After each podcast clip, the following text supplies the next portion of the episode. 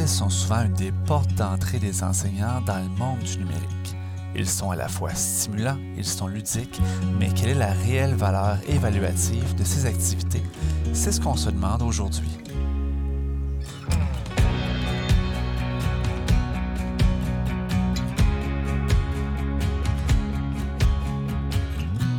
Bienvenue à Intention numérique.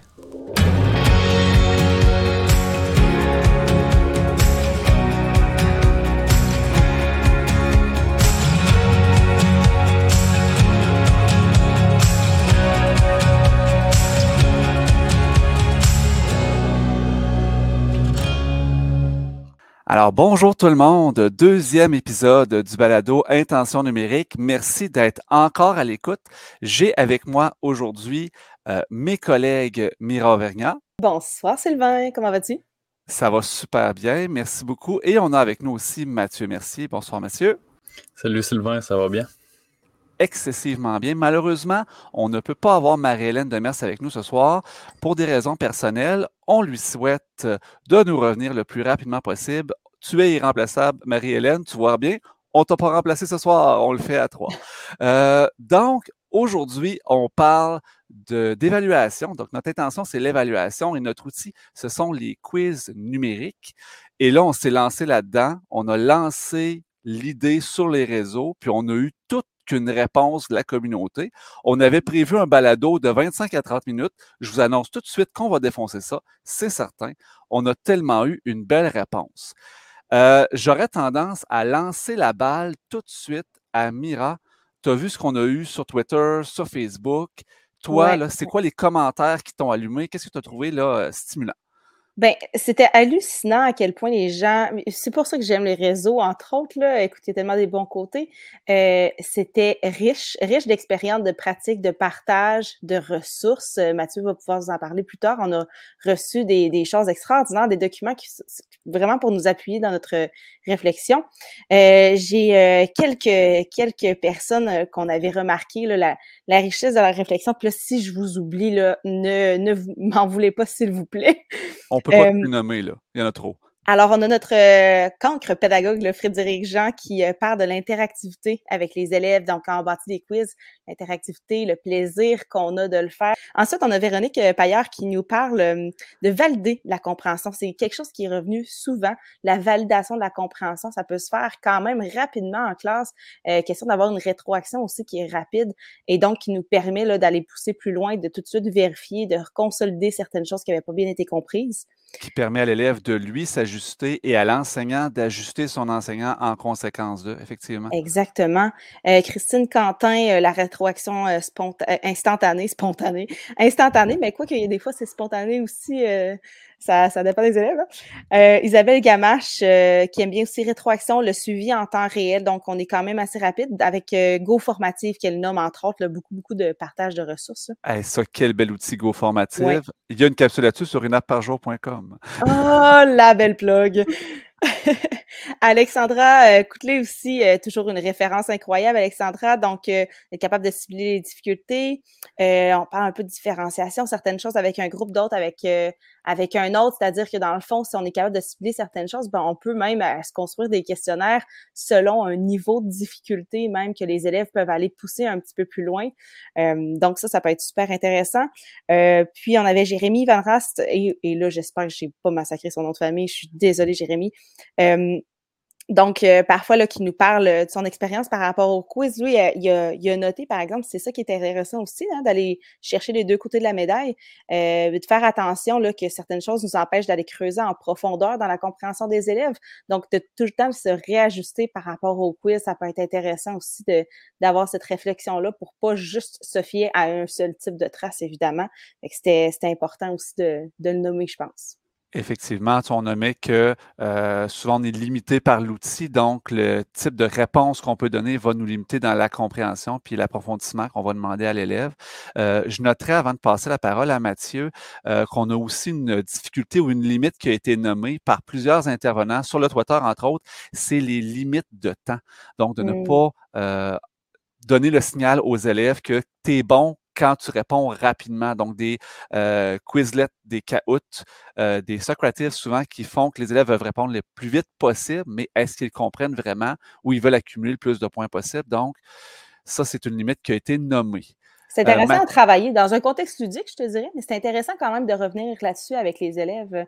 Ah oui, on va revenir. Moi, j'adore ça. mais c'est drôle parce qu'ils ils se découvrent là aussi là, dans leur euh, façon, dans, dans une évaluation. Un enfant peut en apprendre beaucoup sur lui-même aussi. C'est intéressant de revenir euh, là-dessus avec eux après. Là. Yes. Et Mathieu, toi, qu'est-ce que tu en as retenu de tous les échanges sur les réseaux? moi, en fait, ce que j'ai retenu des, des interactions, notamment sur Twitter, c'est la grande quantité de, professionnels autour de nous qui ont, participé, qui ont répondu présent euh, à la question qu'on leur a posée, c'est-à-dire comment ils utilisent les quiz interactifs euh, dans leur pratique quotidienne. Euh, je voudrais vraiment retenir l'intervention de Jérémy Van Rans. En fait, son, son, intervention, elle est incroyable. Un des passages, justement, qu'il a écrit, c'est ça empêche d'aller creuser en profondeur dans la compréhension des élèves. J'ai fait Waouh, très intéressant parce que souvent, on va parler euh, des quiz interactifs comme euh, de la nouveauté en éducation qui permet d'avoir des cours stimulants, intéressants, plaisants, ludiques et ainsi de suite. Il faut aller plus loin que ça.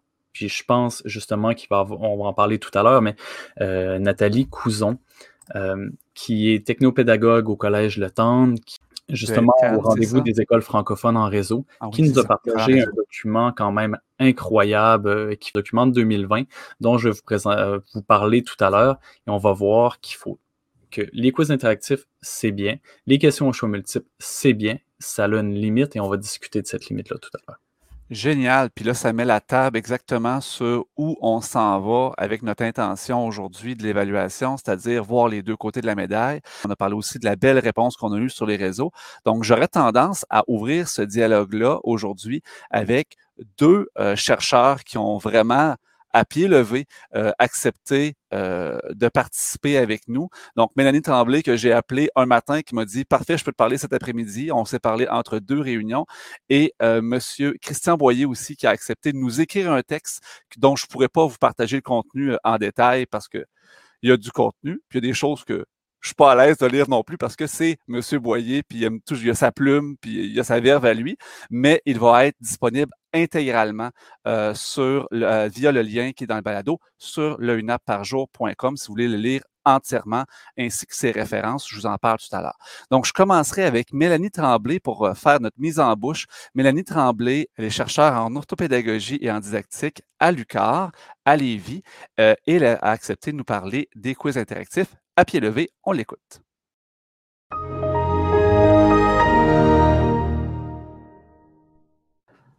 Alors bonjour, aujourd'hui on reçoit Mélanie Tremblay. Mélanie, bonjour. Hein.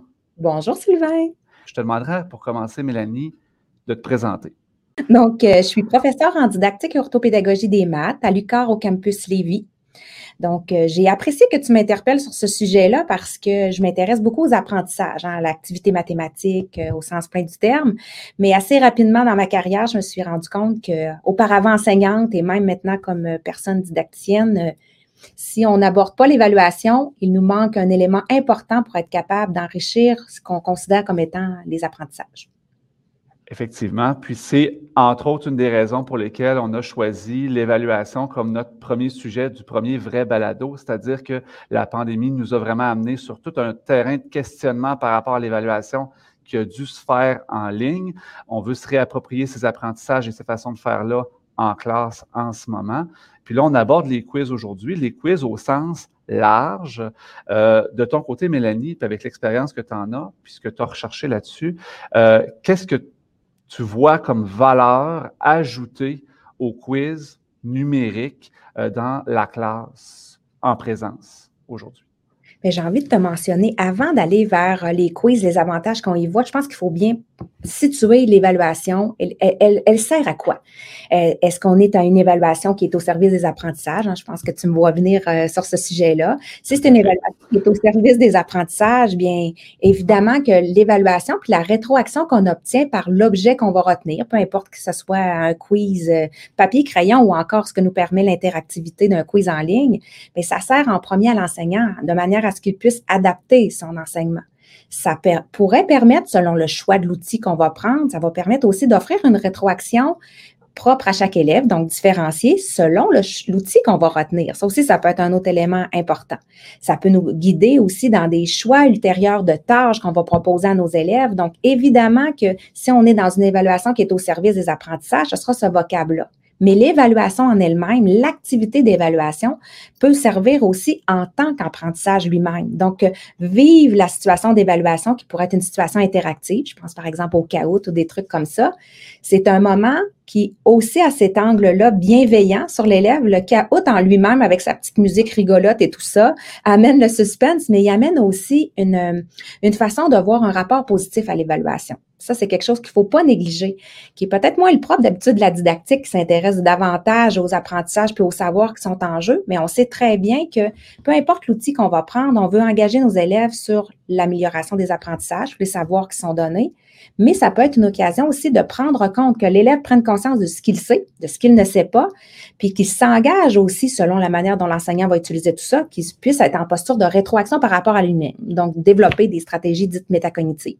Où je me situe à un instant donné, qu'est-ce que je peux faire maintenant pour m'améliorer. Donc, pour moi, c'est les deux leviers importants. Je pense pas que les quiz interactifs ont leur portée pour évaluer les apprentissages déjà passés dans un contexte de compétences. Je pense pas qu'on en est là. Je verrais mal un enseignant justifier que son évaluation est basée sur un caout.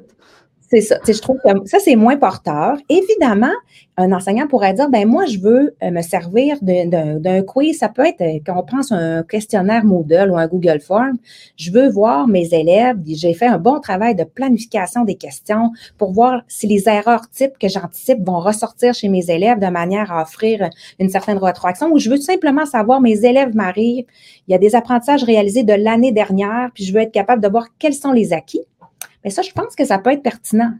L'idée, c'est tout le temps l'intention qui porte nos choix, qu'est-ce qu'on veut faire de cette évaluation-là? Et si ça, c'est bien argumenté, je pense qu'on va être à l'aise de choisir puis de voir les potentialités de chacun des outils puis les limites de chacun. Donc, partir de notre intention pédagogique, puis d'aller chercher, chercher l'outil approprié en fonction de cette intention-là, et plutôt dire, j'aime utiliser cet outil-là, et donc je vais me limiter à ces fonctionnalités, dans le fond. Moi, c'est comme ça que je le vois. Puis évidemment, mais tu le sais, mon dada, c'est davantage les mathématiques, mais on le sait quand même qu'il y a des, euh, habiletés techniques, aussi ce que nous permet l'outil. il y a certains outils qui sont en ligne, qui favorisent l'interactivité, mais quand on pense à nos registres de représentation en mathématiques, on ne peut pas les intégrer facilement. Donc, ça, ça, ça, devient des arguments qui vont nous faire écarter un outil que nos collègues, peut-être en français, vont apprécier, mais que nous, en mathématiques, on va dire non. Moi, si je veux écrire une équation, je vais avoir des difficultés. Je peux même pas mettre des exposants. La façon d'écrire une fraction, c'est particulièrement laborieux.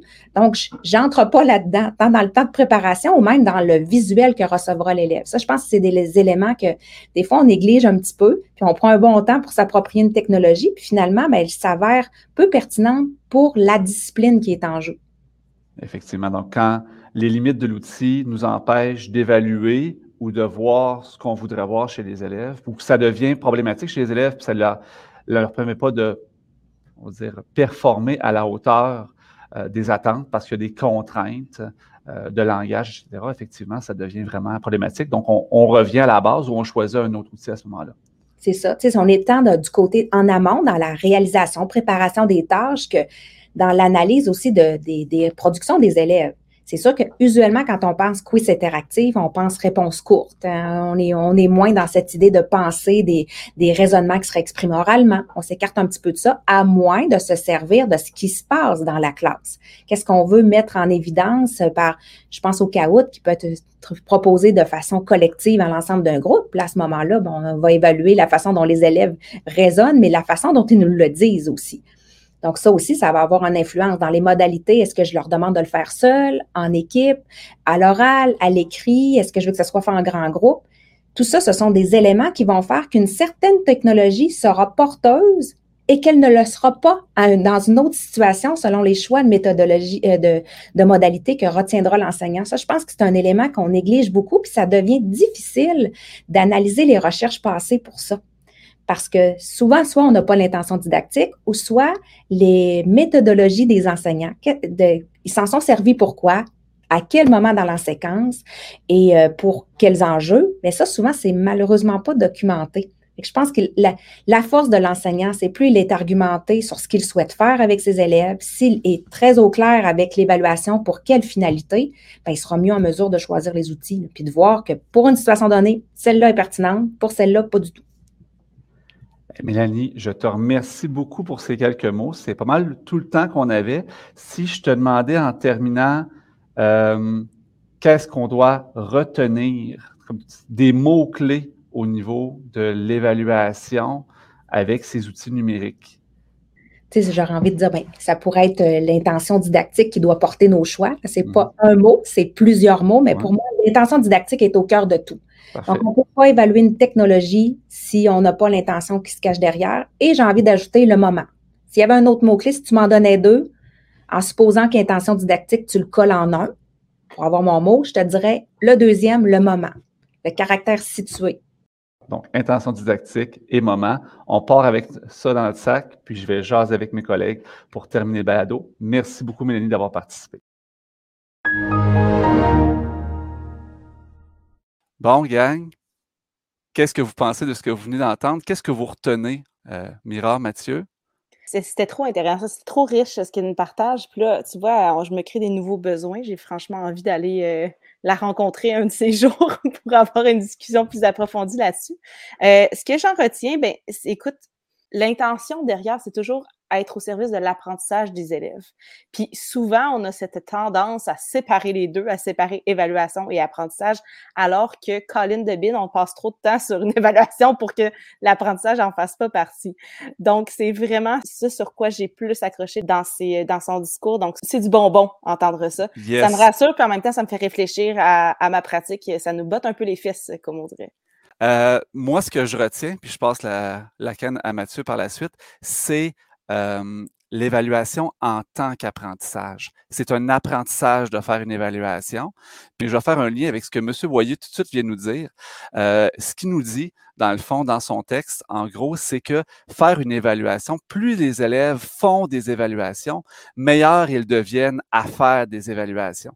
Ça a été ressorti dans deux méta-analyses. Une méta-analyse de 2021 de, et là je vais massacrer des noms, Yang, Luo, Vadilo, Yu et Shank, qui dit que euh, les élèves, plus ils font des évaluations, plus s'améliore à chaque fois.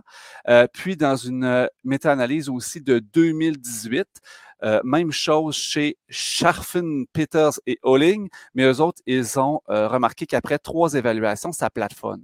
Mais plus les élèves sont évalués sur un contenu, plus ils performent. Donc, le contenu nos quiz interactifs, ben, l'évaluation en tant qu'apprentissage, ça revient à ça aussi. Mathieu, qu'est-ce que tu en tiens?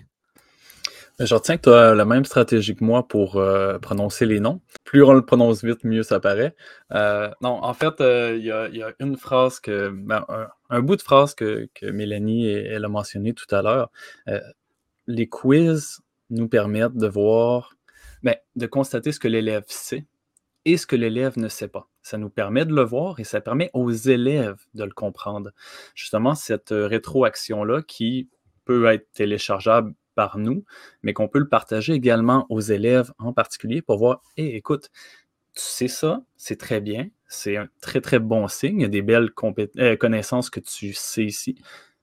Tu devrais travailler sur celle-ci. Tu as une certaine difficulté là, tu es capable de le voir, tu as les résultats. Maintenant, on est capable de cibler, d'être efficace, et c'est vraiment ce qui ressort de mon écoute de tout à l'heure. On sait ce que tu sais, on sait ce que tu ne sais pas, on sait ce que tu as à travailler. Mira. Mathieu, j'aime ça ce que tu dis parce que quand on cible bien nos types de questions, je pense que ce qu'on est capable d'aller faire, c'est justement cibler dans quel type de questions, qu'est-ce qui accroche, où est-ce que l'élève a du mal à nous montrer qu'il connaît ou pas. Ça, ça peut être intéressant aussi parce qu'on sait qu'on est capable, c'est selon certaines difficultés chez les enfants, parfois, c'est pas une question de connaissance. Parfois, c'est un type de question particulier et ça, ça se travaille. sais, on le sait, là, moi, j'enseigne en quatrième année. Euh, j'enseigne pas pour qui se préparent à l'examen du ministère, mais on va se dire, faut les préparer quand même parce qu'il y a un type de question, il y a une façon dont les documents sont préparés, euh, puis il y a des attentes par rapport à ça. Donc, c'est euh, un peu normal, mais je pense qu'il y, a une richesse derrière ces questions-là qui peut être réfléchie aussi pour nous apporter beaucoup d'informations sur l'élève, plus que juste euh, il a compris, il n'a pas compris. Donc, quand on a lancé le sujet, on a dit évaluation à l'aide des quiz. Moi, je vous suggérerais peut-être qu'on commence par voir nos quiz, comment est-ce qu'on peut les séparer. Moi, personnellement, je ne sais pas si vous êtes fait une tête. Moi, je les vois en trois niveaux.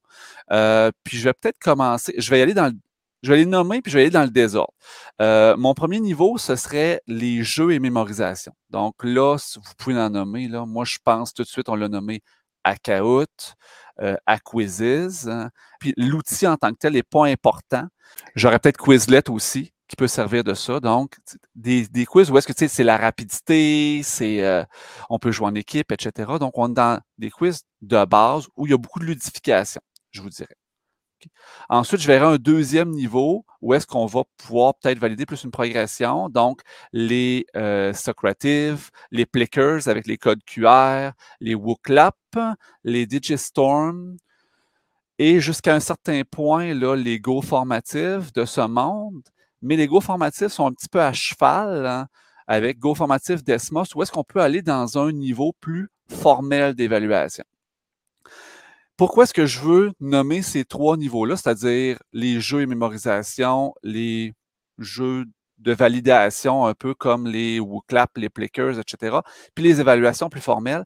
Je pense que si on veut s'en sortir dans le temps aujourd'hui, puis pas qu'on se perde, tout ce qui est évaluation formelle qui nous ont été nommés. Hein. Il y en a beaucoup d'enseignants qui, avec la pandémie, ont développé des façons d'évaluer formellement à l'aide de ces quiz interactifs-là. On est mieux de ne pas aller se perdre là, parce qu'il y a toute une richesse qu'on pourrait explorer probablement dans un prochain balado au niveau des différentes traces d'évaluation qu'on peut euh, aller chercher grâce au numérique. Je ne sais pas si vous êtes d'accord avec euh, mon point. Bien, tout à fait. En effet, on veut euh, peut-être en garder un petit peu pour un prochain épisode, qui sait. Mais euh, c'est bien vrai, par exemple, je veux pas qu'on. Dans le fond, il y, a, beaucoup, beaucoup de ludification qui peut se faire, euh, mais beaucoup de façons d'aller chercher l'intérêt des, des, enfants à travers les quiz. Si tu pars d'une bonne intention bien claire, je on, pense on peut aller loin quand même. c'est ça, exactement. Les questions sont bien, sont bien ciblées, effectivement. Tout à fait donc, moi, j'irais peut-être d'emblée avec notre niveau 1, c'est-à-dire jeu et mémorisation. Donc, ces outils-là, Kahoot, Quizzes, Quizlet, à quoi ça sert? moi, j'aurais tendance, j'aurais envie de vous partager parce que tantôt, on a dit, puis ce qui est ressorti sur le réseau, c'est faire attention à la limite de temps. Je pense que c'est Christine Quentin qui disait qu'elle mettait toujours la limite de temps au maximum pour pas que les élèves se mettent à rouler et aller le plus vite possible, pour pas qu'il y ait de stress. Hein. Mais en même temps, la limite de temps, parfois, elle est intéressante. Elle est intéressante, on va le dire pour un caout. Moi, j'utilise personnellement Quizlet, c'est mon dada en ce moment. Euh, je suis en mathématiques, secondaire 1-2, je l'utilise entre autres dès le début de l'année pour les tables de multiplication. Tables de multiplication, on s'entend que c'est des connaissances totalement déclaratives, il n'y a pas de question de développement là-dedans. Puis il faut que tu les saches le plus vite possible dans ta mémoire. Il faut que ce soit accessible dans ta mémoire le plus rapidement possible pour être capable de faire tes opérations mathématiques. Donc, à ce niveau-là, ben, la rapidité, elle a sa place. Euh, est-ce que vous utilisez euh, ces quiz-là? Qu'est-ce que vous développez avec vos jeunes euh, avec ces quiz-là? ben, tu vois, moi, j'aime bien Kahoot. Il y a, quelque chose là-dedans qui, qui, est attirant pour des enfants d'âge primaire. il y a une saine compétition. Encore une fois, c'est une question de, de montrer d'enseigner, de, d'expliciter aux enfants ce à quoi on s'attend et pourquoi on le fait de cette façon-là, donc de les déstresser. Puis euh, j'ai vu une belle progression euh, chez certains de mes élèves là, qui les quiz à la base d'évaluation, ça les stressait bien, bien gros. Et donc de travailler de façon plus ludique avec certaines plateformes comme ça, où il y a un temps, où il y a des noms d'équipes, euh, tu sais, c'est cute, c'est beau, ils peuvent se choisir.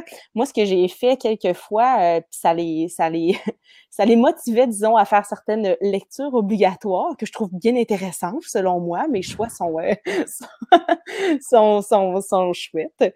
Mais euh, j'y allais avec Kahoot avec une compréhension de lecture toute simple pour revenir vraiment voir s'ils avaient compris. Donc, c'est pas des questions qui allaient très, très en profondeur et je ne pouvais pas leur demander ce qu'ils en pensaient nécessairement, mais on allait relever des éléments euh, quand même intéressants puis euh, importants de l'histoire. Et puis, ben là, il y avait comme une scène compétition parce qu'on le faisait interclasse, le quiz. Oh, Donc, le but, c'est qu'on allait, dans le fond, un peu en, compétition, mais pour eux, ça se fait dans, beaucoup de plaisir. Et puis, euh, ben là, le temps devenait quand même un facteur important parce que dans Kahoot, le temps fait en sorte que tu cumules plus de points. Hein? Donc, si tu sais rapidement la réponse, si tes coéquipiers t'aident, parce que c'est un travail d'équipe aussi, ils sont pas seuls. Souvent, le caout, je vais le faire en équipe justement pour pas cibler une personne en particulier. Tu sais, Qui a plus de difficultés parfois. Exactement. Puis, tu sais, euh, on nomme jamais là, les. Je veux dire, c'est tout le temps le top 3, ben tant mieux pour vous autres. Puis bon, c'est ludique, c'est amusant. Puis euh, je trouve aussi que ça va chercher certains enfants, des fois, qui, euh, sont moins reconnus. Tu sais, c'est comme un petit plaisir aussi. Là. Il y a des enfants qui réussissent bien, puis des fois, on dirait qu'ils sont moins mis de l'avant. Euh, et d'autres que, là, dépendamment des quiz, comme un chaos tout à l'heure, je parlais qu'on pouvait en faire un en pré-test ou pour voir un peu ce que les enfants connaissent sur un sujet, par exemple, avant de commencer un, un thème en sciences, bien là, ça peut vraiment valoriser qu'ils ont des connaissances de base super intéressantes, sans mettre de pression sur personne d'autre, d'aller voir ce que les enfants connaissent un peu avant de commencer quelque chose. Donc, déstresser, donner une, appréhension positive au niveau de l'évaluation, faire ressortir des élèves qui sont un petit peu plus effacés, des belles façons. Puis j'aime beaucoup l'idée d'utiliser en compréhension de lecture. Je trouve effectivement que ça donne, euh, ça met de l'emphase pour nos élèves qui étudient beaucoup. Euh, ben, en fait, qui ont, qui ont fait le travail. Hein. Ben, c'est qu'on n'a pas toujours besoin que ça soit à l'écrit, feuille papier, même type de questions. Tu sais, ça peut être le fun, ça peut être le dire Hey, tu t'en souviens-tu à qui tel élément? Puis là, je me permets d'aller chercher des fois pointu dans le livre. Tu sais, je ne donnerai pas de point là-dessus, mais ça me permet quand même de voir un qui a fait sa lecture pendant la semaine, ce qui peut être intéressant, on va se dire. Et puis deux, ben, on le fait de façon, c'est ça, plus agréable, plus euh, saine compétition un peu des outils comme Quizlet, ce que j'aime beaucoup aussi, c'est que c'est des flashcards, on va se dire, donc des, des cartes recto-verso.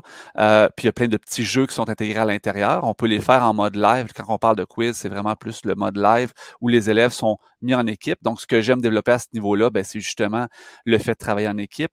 Les élèves qui sont aussi euh, jumelés. Puis Quizlet, quand on fait un Quizlet live, il faut avoir toutes les bonnes réponses. Avec un élève qui répond trop rapidement une réponse repart à zéro avec son équipe. Donc, on travaille la retenue aussi. Donc, c'est super intéressant euh, à ce niveau-là. Puis moi, mes élèves, ils étudient vraiment bien euh, quand on travaille avec les Quizlets parce que justement, on réutilise exactement les mêmes questions à l'étude que dans les quiz. Donc, ils ont vraiment une... ouais, ils ont vraiment l'impression d'avoir un impact sur leur apprentissage puis que leur étude a porté fruit. Tu me permets d'y aller, Sylvain. Moi, en fait, euh, je vais faire un peu le pont entre vos deux interventions. C'est-à-dire que j'utilise, euh, oui, dans un contexte euh, au premier niveau, en fait, euh, de jeu, également pour voir les, connaissances que les élèves maîtrisent et celles qui sont à travailler. Mais j'utilise une plateforme qui me permet de faire le pont entre les deux, c'est-à-dire entre valider les connaissances, puis après ça, les mettre en application. J'utilise WooClap. En fait, WooClap euh, est une plateforme qui me permet de faire, oui, des questions à choix multiples, oui, de faire, par exemple, des sondages, euh, de faire, par exemple, des associations, euh, de mettre des événements en ordre. Et je vous donne un exemple. Je suis prof d'histoire, je donne des exemples aussi par rapport à, à l'univers social. je vais valider, en fait, les connaissances que les élèves ont sur un événement X ou une période. C'est-à-dire soit la Révolution américaine, soit la bataille de Yorktown et ainsi de suite. Bon. Je mets ces questions-là et un peu plus loin dans euh, mon quiz interactif, je vais leur demander de situer 3, 4, 5 événements en ordre. Donc, d'une part, je valide la connaissance d'abord. Certains élèves vont avoir eu de la difficulté à ce moment-là, d'autres non, absolument pas.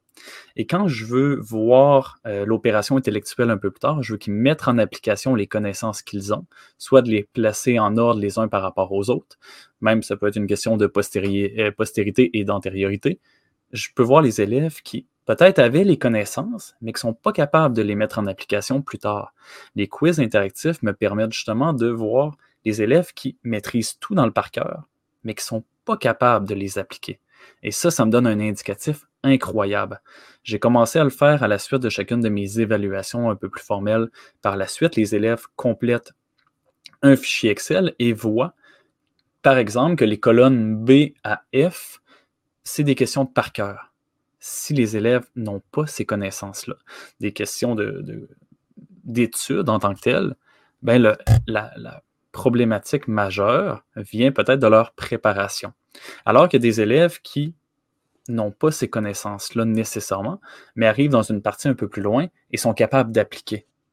Et là, je me rends compte que elle est où la problématique? Je peux intervenir judicieusement. C'est ce qu'un outil comme OCLAP me permet de faire aussi. Yes, puis on se relance effectivement, puis ça va nous faire permettre, Mathieu, merci de faire une belle transition vers notre niveau, deuxième niveau d'évaluation, je pense, euh, c'est-à-dire pour être capable de faire euh, le formatif, le diagnostic, etc., euh, au niveau de nos quiz interactifs.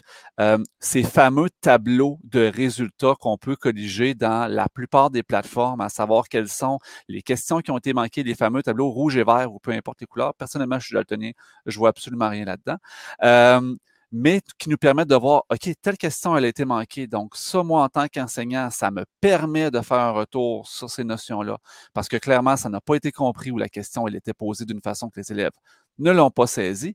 Mais dans un autre sens, on est effectivement capable, si on a bien structuré notre évaluation, de faire ressortir dans quel type de question ou sur quel concept ou sur quelle compétence est-ce que l'élève a plus de difficultés, ce qui nous permet nous, de, rétroagir sur notre enseignement, puis à l'élève aussi d'avoir une rétroaction par rapport à ses difficultés et à ses forces. Justement, euh, j'aurais envie à ce moment-ci du balado de faire un lien encore sur ce que M. Christian Boyer nous a écrit euh, dans son texte, euh, c'est-à-dire des conseils au niveau de l'évaluation. Ce qu'il nous disait, c'est qu'au niveau de l'évaluation, les études sur l'impact du numérique, il n'y a rien de probant, mais faire des évaluations et se pratiquer à faire des évaluations, c'est positif. Puis si le numérique est une façon d'en faire plus, ben, allons-y. Puis il nous donnait quatre conseils. Je vous dirais quels sont ces quatre conseils qu'il nous donne. Le premier, c'est d'en faire toute l'année. Donc, il faut que ça devienne une routine pour les élèves. On en fait de façon régulière, régulière, régulière toute l'année. La deuxième, c'est investissez plus régulièrement dans des types de questions. Donc, des évaluations qui sont brèves et qui nécessitent de répondre par une phrase complète, des évaluations qui comportent des phrases trouées ou un texte troué que les enfants doivent compléter, ou en troisième, des évaluations avec une courte réponse. Et il ne faudrait pas, selon euh, ce qu'il en a ressorti, euh, trop mettre d'emphase sur les choix multiples ou les vrais ou faux. Je pense que Mathieu, tu vas nous en reparler tout à l'heure avec le, texte qui nous a été partagé par Nathalie Cousin. Son troisième conseil, c'était de toujours donner une rétroaction brève après la passation. Donc, la rétroaction est une clé importante pour ressortir le maximum de nos évaluations, qu'elles soient interactives, numériques ou euh, format papier de toute façon. Et le quatrième, c'est amusez-vous. Donc, je pense qu'on a une bénédiction avec ce qu'on a dit depuis tout à l'heure. On s'amuse, puis on fait des rétroactions à nos élèves. Donc, Mathieu, je te, lancerai la, je te relancerai la balle au niveau des évaluations, euh, je dirais de niveau moyen, c'est-à-dire les Plécus, les WooClap, tu nous en as déjà parlé. Donc, toi, ce que tu me dis, c'est que ça nous permet de nous euh, replacer, de recontextualiser, recontextualiser euh, ce que nos élèves savent, euh, puis qu'est-ce qu'il faut retravailler avec eux. Tu travailles avec WooClap. Est-ce que tu travailles aussi avec d'autres plateformes ou bien qu'est-ce que tu en ressors de plus? J'utilise également le H5P. Le H5P qui donne une rétroaction rapide avec des modules interactifs. Bon, le H5P, pour ceux et celles qui ne le connaissent pas, je bâtis certaines activités euh, grâce à, à la suite la digitale qui me permet de bâtir des activités et d'en obtenir le code source que j'intègre à un Google Sites. Ça me permet justement de, de faire des activités directement dans le cadre d'un cours avec mes élèves, euh, eux de le faire en, euh, en révision, en récupération pour voir s'ils comprennent bien. Je peux associer des faits et ainsi de suite disons, les, les, autres plateformes euh, au quotidien, je me suis, euh, je me suis limité à pas mal ça. Euh, trop, ben, c'est comme pas assez. Ça répond à mes besoins. C'est une excellente réponse, Mathieu. Je, m'en allais pas là, mais c'est une très bonne réponse. C'est-à-dire que ça donne rien de s'éparpiller. Ça devient un, une source de stress pour les élèves. On est mieux d'avoir une ou deux, à la limite trois plateformes qu'on utilise de façon régulière et qui répondent à nos besoins. On n'est pas un meilleur technopédagogue parce qu'on utilise 12. Hein? Mieux vaut bien utiliser nos plateformes. Euh, j'aurais tendance à vous demander, là je vais aller au niveau de Mira, la rétroaction instantanée. Est-ce que c'est quelque chose que toi tu utilises dans tes évaluations? Euh, ça dépend de mon intention. En fait, j'aime pour une vérification pour que l'élève puisse vraiment être conscient d'où est-ce qu'il en est, euh, bon, maintenant, qu'il puisse se rattraper tout de suite, que ce soit un peu ludique aussi, euh, qu'il y ait une rétroaction vraiment immédiate dans la question. Là, ça peut se faire là, sur certaines, plateformes. Euh, souvent, ce que je vais faire toutefois, c'est que quand je vais faire des évaluations avec le numérique, avec beaucoup Socrative, moi, parce que j'ai, ce sont au primaire, je veux vraiment essayer de limiter le plus possible les distractions visuelles. Et Socrative, pour ça, est selon moi, est vraiment super parce que c'est très, très, très clean. Euh, je m'excuse, c'est très épuré. Euh, j'en parlais avec euh, mon amie qui est orthopédagogue aussi, puis elle aime bien celle-ci.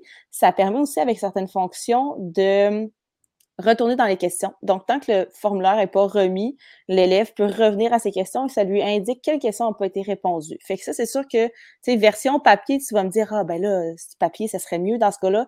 Non, non, je te, je te rassure qu'il y a des enfants qui oublient encore des questions, même version papier. Donc, tout est un apprentissage. Euh, mais The Creative, euh, ben, ça, ça le permet. Et puis, euh, ben, je peux même ajouter des images, tout ça. Donc, au niveau de, du support visuel, ça peut être intéressant quand on en a besoin. Donc, quand c'est pas nécessaire, je le tasse. Euh, j'aime bien le fait que ça puisse se, télécharger aussi après, donc je peux facilement l'envoyer même aux, parents sans avoir à imprimer. Donc, euh, je passe par une plateforme, une autre plateforme numérique pour l'envoyer, comme si ça. Donc, euh, mais sinon, c'est ça, la rétroaction immédiate peut être vraiment intéressante. Tout dépend, encore une fois, de ton intention. pour certains savoirs, comme en science, j'aurais plus tendance à l'utiliser pour que l'enfant puisse se réajuster. Ben, j'aime mieux que l'enfant se réajuste puis fasse le petit switch dans sa tête. Là. S'il n'était pas certain d'une information, puis là, tout découle ensuite de ça, ben c'est comme un petit peu tannant, puis finalement, tu ne vas pas répondre à ton intention d'apprentissage à travers ton évaluation. Mathieu, tu as la main levée.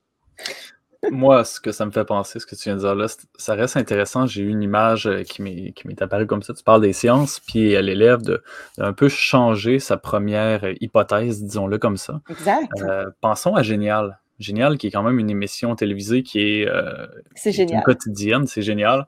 Euh, puis, souvent, ils ont, trois, trois choix de réponse, on peut le dire, sur le phénomène qui va arriver. Si l'élève, d'abord, fait un premier choix, se rend compte que son choix n'était pas bon, ça permet de, de le relancer dans sa réflexion, de réenvisager certaines réactions, de se réajuster et justement de d'apprendre au final. Il apprend de son erreur pour se réajuster face à une situation qui est changeante. C'est un peu ça la vie de tous les jours aussi. C'est lorsqu'on fait une erreur, on apprend de celle-ci et on se réajuste pour pouvoir avancer. Je le vois comme ça, c'est, c'est la lumière que, que tu as fait. dans tu as parlé, tu as expliqué, ah! puis exactement, c'est un. Mais c'est pas passif. Tu sais, je veux dire, la rétroaction, je sais qu'elle est importante. La rétroaction de l'enseignant, elle est essentielle, elle doit être rapide, elle doit être efficace, elle doit être, tu sais, aller droit au but. Imaginez si la rétroaction se fait immédiatement puis que l'enfant il n'est pas passif, il ne reçoit pas l'information. Ben, en fait, il la reçoit, mais il, a, il doit se remobiliser, se mobiliser pour justement continuer sa réflexion et atteindre quelque chose qui va vraiment plus s'ancrer euh, dans sa mémoire par la suite, dans le fond. Là. Donc, c'est ça qui. Bref. Voilà moi, ce que j'aime beaucoup au niveau de la rétroaction, oui, il y a la rétroaction qui, on, dit, va dire instantanée, mais il y a aussi le fait, la rapidité de rétroaction que nous permet le numérique est vraiment super intéressante. Je vais prendre, moi, je travaille beaucoup avec GoFormative, mais là, je vais en parler en tant que quiz. Mais moi, ce que j'aime, c'est pouvoir faire une rétroaction à mes élèves rapide, quasi immédiate. Donc, je leur fais faire une évaluation diagnostique ou une évaluation en cours d'apprentissage. Je leur renvoie leurs résultats à la fin de l'évaluation. Puis là, je peux, à la limite, je pourrais leur dire, notez les questions que vous avez manquées. Je vais refaire deux exemples au tableau. J'efface tout, je vous la redonne. Je collige, je redonne. On retravaille nos évaluations, on retravaille les concepts. Donc, on a un principe de deuxième puis troisième correction. L'élève, il est intéressé à apprendre de ses erreurs, à avoir cette deuxième chance-là, parce qu'on sait qu'on apprend de nos erreurs. Un élève qui ne fait pas d'erreurs, à la limite, ce n'est pas normal. Hein. Donc, il faut en faire des erreurs pour en apprendre. Puis, ce qu'on apprend de nos erreurs, j'ai l'impression, je n'ai pas d'études pour me le dire, que c'est mieux ancré dans notre cerveau parce qu'on justement on sait pourquoi c'est ça, puis on sait pourquoi c'est pas ça, pourquoi c'était pas tel chemin qu'il fallait prendre, mais plutôt tel autre chemin. Je peux me permettre d'ajouter une mini chose. Là. Moi, ce que j'ai remarqué, parce que, encore une fois, c'est un enseignement d'être capable de faire des quiz numériques. Donc, c'est certain que les premières fois que j'en ai fait, on a montré aux élèves, tout ça. Euh, on en a fait, euh, bon, quand était à distance, mais quand j'en ai refait en classe ensuite, je voulais vraiment qu'ils s'assurent, lis bien ta question, je sais que c'est à l'ordi, mais c'est pas grave, tu prends ton temps, tout ça. Et euh, ce que je fais pas habituellement, mais je leur, je leur donnais la note que ça donnait sur le quiz après l'avoir vérifié, sans leur montrer les questions qu'ils n'avaient pas eu bon. Je dis, est-ce que tu trouves que c'est représentatif de ta compréhension? T'avais-tu l'impression d'être dans, ces, dans cette eau-là à peu près? Puis ils pouvaient se reprendre. Et puis, tu sais, ça me disait assez clairement s'il arrivait sensiblement autour de la même note. Je suis comme, ben, c'est sûr que, tu sais, on est, on est là, puis je pouvais vérifier les mêmes questions. Tu sais, souvent, ils s'accrochaient les pieds dans les mêmes questions. Puis il y en a que c'était hallucinant, la différence. Je suis comme, OK. Donc, quand tu prends le temps de bien lire, de, sais, d'attendre, de faire des liens dans ta tête, de, t'es capable. Donc, tu sais, les enfants qu'on donne pas de deuxième chance, ben, ils restent avec le sentiment qu'ils sont pas bons, qu'ils ont pas bien compris, puis ça, c'est dramatique. Ça, ça fait bien plus tort que de dire je vais te donner une deuxième chance. Puis ça, faut en parler aussi après avec euh, tes collègues et les parents parce que c'est pas tout le monde qui est à l'aise avec cette. Euh, c'est ça, cette façon le principe de, la deuxième chance. C'est ah, pas, c'est pas juste pour l'autre qui l'a eu le premier coup. Ah, ce sera, c'est ça. C'est un autre apprentissage. Mais, on va se le rappeler, c'est tout le genre, le type de choses qu'on peut faire papier-crayon. On peut le faire, donner une deuxième chance papier-crayon, mais le numérique nous le rend plus facile. Mathieu? Euh, ce que tu as mentionné tantôt, tu as dit que tu as l'impression que les élèves retiennent plus, apprennent plus, euh, justement grâce à, cette deuxième chance-là. On est passé d'un sentiment d'une question ratée à un sentiment de réussite. Euh, pour ceux et celles qui, dans mon champ d'enseignement, dans mon champ d'expertise, euh, qui ont travaillé l'empathie historique, le fait de faire vivre des émotions aux élèves est directement lié à la rétention de l'information. Donc, si l'élève ressent un sentiment d'échec, il va se souvenir de cet échec-là. Et comme Ira l'a dit, c'est dramatique. Mais s'il passe d'un sentiment d'échec à un sentiment de réussite, il va quand même vivre des émotions, il va être fier, il va se souvenir justement, et l'information, les connaissances vont beaucoup mieux s'ancrer euh, dans sa mémoire. Donc, vraiment, la question de faire ressentir un sentiment de réussite aux élèves, c'est parfait. C'est ce qui aide beaucoup aussi le sentiment de ben, la, rétention de l'information, la rétention des connaissances et ainsi de suite. Yes. Euh, merci Mathieu. je vois que le temps file quand même. On a du contenu, on a des choses à jaser, mais je ne voudrais pas qu'on passe sous silence le magnifique texte qui nous a été partagé euh, par notre collègue Nathalie Couson. Euh, Mathieu, je vais être franc, Mira, Mathieu, vous l'avez lu. Moi, j'ai fait des entrevues. Donc, je vais vous laisser m'en parler. Euh, je te laisse la parole, Mathieu, là-dessus. Si tu me permets, en fait, euh, bon, le, document en tant que tel, euh, je vais vous partager le titre parce qu'évidemment, vous pouvez aller le consulter. ça s'intitule Le processus de conception d'une évaluation par question à choix multiples et c'est un document qui est sous la direction d'Émilie Malcourant. C'est un document qu'on retrouve aux presses universitaires de Louvain. En fait, ce document euh, m'a permis d'y constater euh, que les questionnaires à choix multiples ne servent pas uniquement qu'à valider les connaissances, mais bien elles permettent de valider la compréhension des élèves vis-à-vis de ces connaissances-là, de les mobiliser et euh, de résoudre certains cas problèmes et d'établir des liens entre des situations distinctes.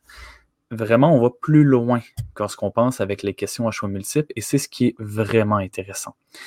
Euh, les questionnaires à choix multiples, interactifs ou non, je vais quand même faire le parallèle parce que ça reste relativement important, nous permettent de traverser deux niveaux de la pyramide de Miller. Euh, cette pyramide-là, elle est hiérarchisée du bas vers le haut avec le savoir, la connaissance. La deuxième étape sera l'interprétation et l'application de ces connaissances-là. Et c'est là que le questionnaire à choix multiples se termine. On ne va pas plus loin que ça. Donc, on reste dans les connaissances et dans leur application et leur interprétation. Ça nous permet d'évaluer, somme toute, quelques compétences de nos différents programmes et c'est bien. Ça nous permet d'avoir une rétroaction et de pouvoir consigner des traces, des traces qui peuvent être relativement significatives parce que ça nous permet de voir si l'élève est en mesure d'appliquer les connaissances qu'il a préalablement acquises pour arriver au bon résultat. Oui, il nous manque la démarche. Évidemment, je pense à, ta matière, à Sylvain, les mathématiques, par exemple. on ne voit pas la démarche, mais on, sait qu'il pas la démarche. On la voit pas. On la voit pas, il est capable d'appliquer une formule et d'arriver au bon résultat. Par contre, ça te donne de l'information sur quel élève n'est pas capable d'appliquer la formule. Et là, à ce moment-là, on peut demander une trace supplémentaire, c'est-à-dire peut-être une trace papier qui, est, qui montre où l'élève a eu de la difficulté. Et euh, pour revenir à la pyramide de Miller, le questionnaire euh, à choix multiple ne nous permet pas euh, de voir une performance en pratique. Donc, cette pyramide-là nous démontre qu'il y a certaines limites au questionnaire à choix multiple, mais que somme toute, on est au milieu de la pyramide de Miller et on peut voir qu'il y a une progression. Une, une, progression du niveau novice vers le niveau expert. On est à peu près au milieu.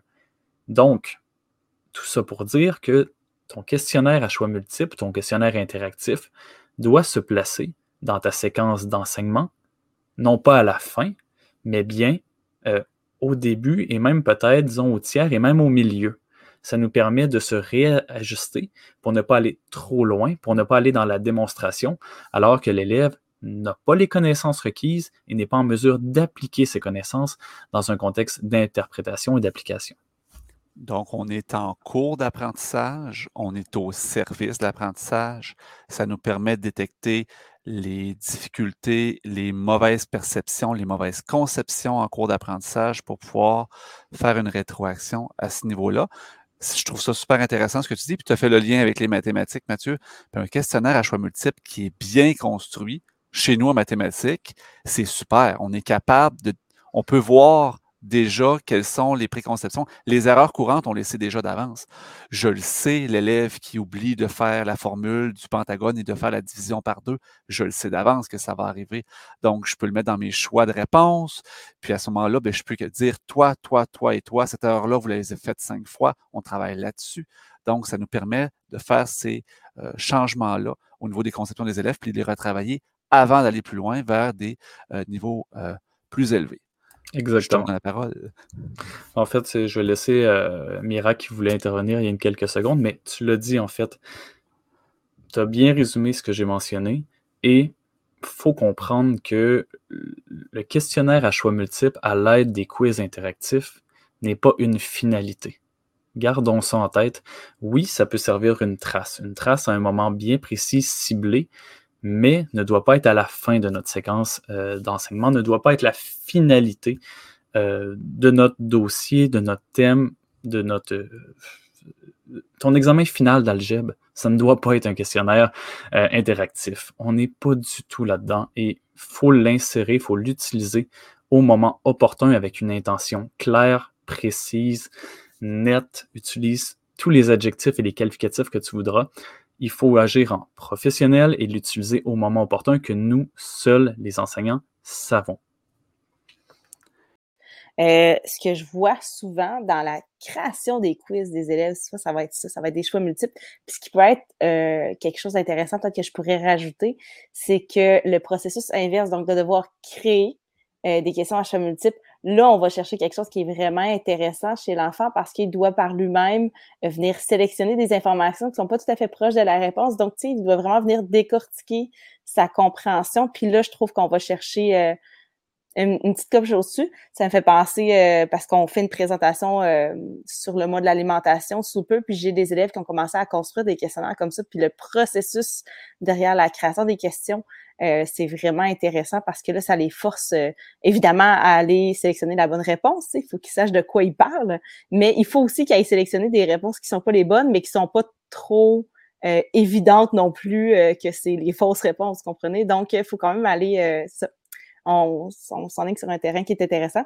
Mais c'était vraiment, euh, c'était très bien résumé euh, par Mathieu. Donc, euh, je vous suggère fortement d'aller faire la lecture de ce document-là. Je trouve que ça peut vraiment venir appuyer et même aller rechercher des éléments peut-être qui ont été soulevés par Boyer dans son peut-être dans son texte, justement. C'est intéressant d'aller voir tous les côtés de la médaille. Je pense qu'on peut, on peut maintenant dire qu'il n'y a pas juste deux côtés même. Il y a plusieurs côtés, plusieurs, facettes à ce prisme-là euh, qui est l'évaluation et le numérique. Puis, on Mira, super intéressant ce que tu nous dis au niveau de la conception des questions. On pourrait faire concevoir des questions aux élèves, que ce soit papier-crayon quand même, mais on a quand même une motivation supplémentaire qui vient avec le produit fini numérique, c'est-à-dire par exemple la création d'un caout ou d'un autre questionnaire interactif. On sait que les élèves, ça les allume, donc on va chercher leur motivation à ce niveau-là. Et chers collègues, je pense sincèrement qu'on a fait un bon tour de roue. On se garde les questionnaires euh, plus élaborés en tant qu'évaluation numérique et la diversité de traces qu'on peut avoir pour l'apprentissage et l'évaluation pour un futur balado. Euh, je vous remercie d'avoir été là euh, avec moi ce soir. Si je vous demandais qu'est-ce qu'on doit retenir, Mira, euh, ben, moi, il faut vraiment que je souligne à quel point le support de la communauté, ce que les gens nous ont répondu sur les réseaux, euh, ça a fait, ça a mis le feu. Là. Écoute, ça, ça vraiment, ça vient appuyer toute notre, euh, notre réflexion, ça vient appuyer ce qu'on peut partager aussi. Fait que ça, c'est phénoménal. Euh, Et d'ailleurs, continuez ça, gang, pour les prochains balados. Là, vous nous nourrissez, c'est tellement incroyable c'est vraiment du bonbon. Puis j'aime ça parce que je sais, je sens qu'il y a d'autres personnes qui vont rechercher autre chose. Fait qu'à travers tout ça, il y a une démarche de réflexion, une, formation continue, si tu veux, qu'on on, s'auto-crée à travers le balado. Euh, ce que je dois retenir, c'est certain, j'ai pas le choix de nommer l'apprentissage à travers l'évaluation. Il faut comme qu'on le martèle, je pense, que les profs se sentent à l'aise de le faire aussi. Je sais qu'on est beaucoup encore à se questionner, ouais, mais c'est une évaluation, faut qu'il sache le faire tout seul. Euh, je peux pas, ben non, je peux pas lui donner une deuxième chance, c'est pas juste pour les autres il y a tout ça, il faut comme qu'on déconstruise cette espèce de, de, mauvaise pensée d'école des années 60 en range l'oignon où tout le monde restait les mêmes affaires en même temps. Euh, il faut vraiment qu'on sorte de cette, de cette idée-là. Puis je pense qu'on on a vu euh, dans la pandémie que plusieurs ont réussi à, à mettre le pied dans quelque chose dans lequel ils n'étaient pas encore à l'aise. Bref, les apprentissages au cœur de l'évaluation, tout ça, c'est un travail, c'est une cohésion, c'est une équipe l'évaluation et l'apprentissage. Il ne faut pas les voir en, opposition. Et toi, mais qu'est-ce que tu en penses, Mathieu? Euh, moi, vous me faites beaucoup rire en ce moment. Là. Je, dois avoir le, sourire fondu jusqu'aux oreilles euh, derrière ma caméra. Euh, je prends quand même un instant pour penser à tout ce qu'on n'a pas été en mesure de dire. vous ne savez pas, vous ne le voyez pas, mais on a un travail collaboratif dans un Google Doc en ce moment et on, je regarde en fait tout ce qu'on a dit. On a, pas, on a dû dire à peu près un tiers de ce qu'on avait. Euh, je remercie tous ceux et celles qui ont participé, qui nous ont envoyé euh, des, commentaires, des ressources, ainsi de suite. Je pense à l'équipe euh, notamment du Service national du récit, avec qui je collabore régulièrement. je n'ai pas été en mesure de parler nécessairement de ce que vous m'avez partagé.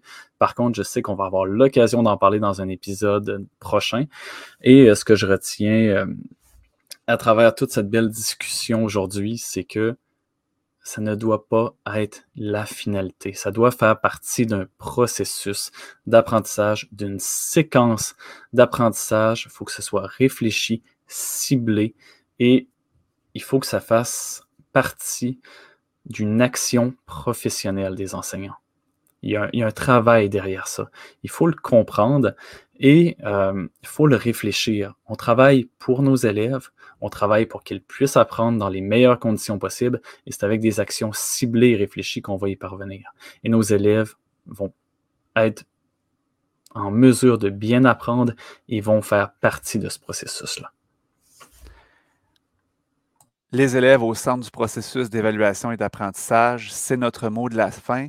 Merci Mira, merci Mathieu d'avoir été avec nous pour cette super discussion. Effectivement, on n'a pas réussi à voir la moitié de ce qu'on avait prévu. Merci à la communauté qui a participé grandement à l'élaboration de ce balado. Vous verrez sur, en descriptif sur le balado, le lien vers le unapparjour.com et sur la page, vous verrez tous les liens vers les ressources qu'on a utilisées, les textes qui ont été publiés et des liens aussi vers le fil Twitter où vous nous avez partagé vos réflexions. Continuez comme ça de partager vos réflexions. Mira, je te remercie d'avoir été là. Merci, c'était tellement le fun. C'est mercredi soir, puis je suis pas allée regarder une série Netflix pour être avec vous. Yes, Mathieu, merci d'avoir été là. Ça me fait plaisir, je te remercie toujours de l'invitation.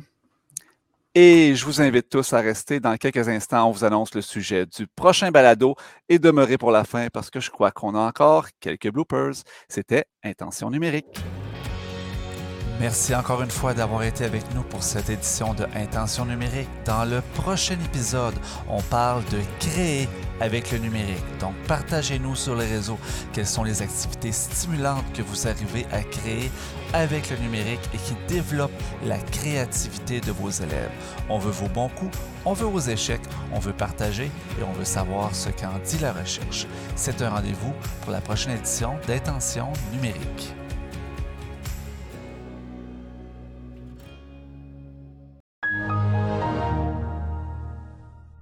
Bloopers!